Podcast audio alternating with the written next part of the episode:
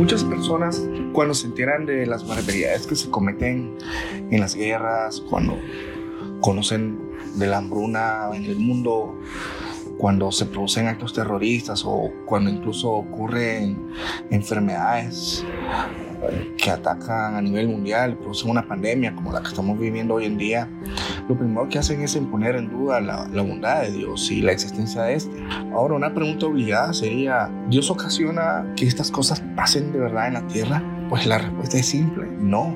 La Biblia claramente dice quién es el príncipe de esta tierra y a lo que ha venido, robar, matar y destruir. Juan 10. Ahora recordemos también que Dios nos ha dado un libre albedrío para que nosotros mismos decidamos qué es lo mejor para nosotros. Dios siempre nos ofrece la oportunidad de tomar el buen camino o el mal camino. El buen camino descubrimos la buena voluntad de Dios, la cual dice es buena, agradable y perfecta.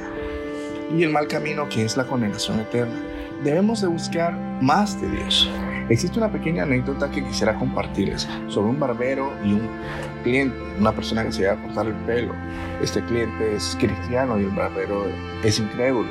Resulta que nuestro amigo el cliente, el cristiano, comienza a compartirle a su barbero sobre el amor de Dios y sus maravillas, pero el barbero, obcecado, como siempre, como muchos de nosotros cuando no conocemos de Dios, refuta todas y cada una de las palabras de nuestro muy esforzado amigo evangelista.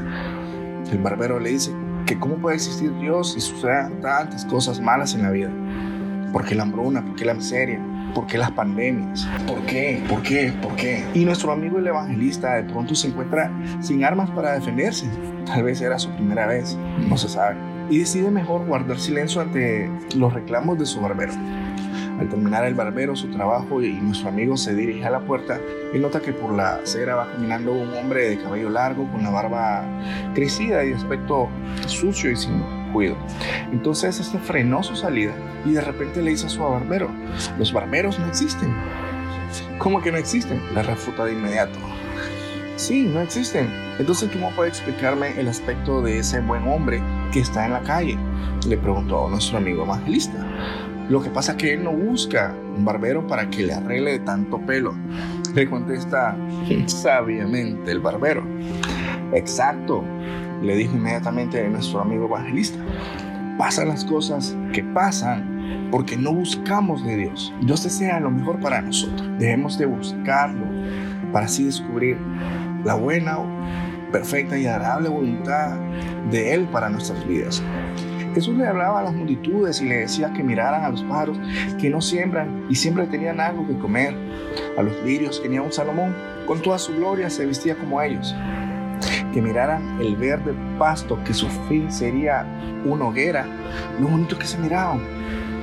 Que su padre hacía todo eso con esas cosas, ¿qué no hará con sus hijos? ¿Qué no haría con nosotros que valemos más que eso? Alabad a Jehová porque Él es bueno, porque para siempre su misericordia nos dice la Escritura. Debemos buscar de Dios para que éste comience a hacer en nuestras vidas las cosas que Él desee que nosotros tengamos.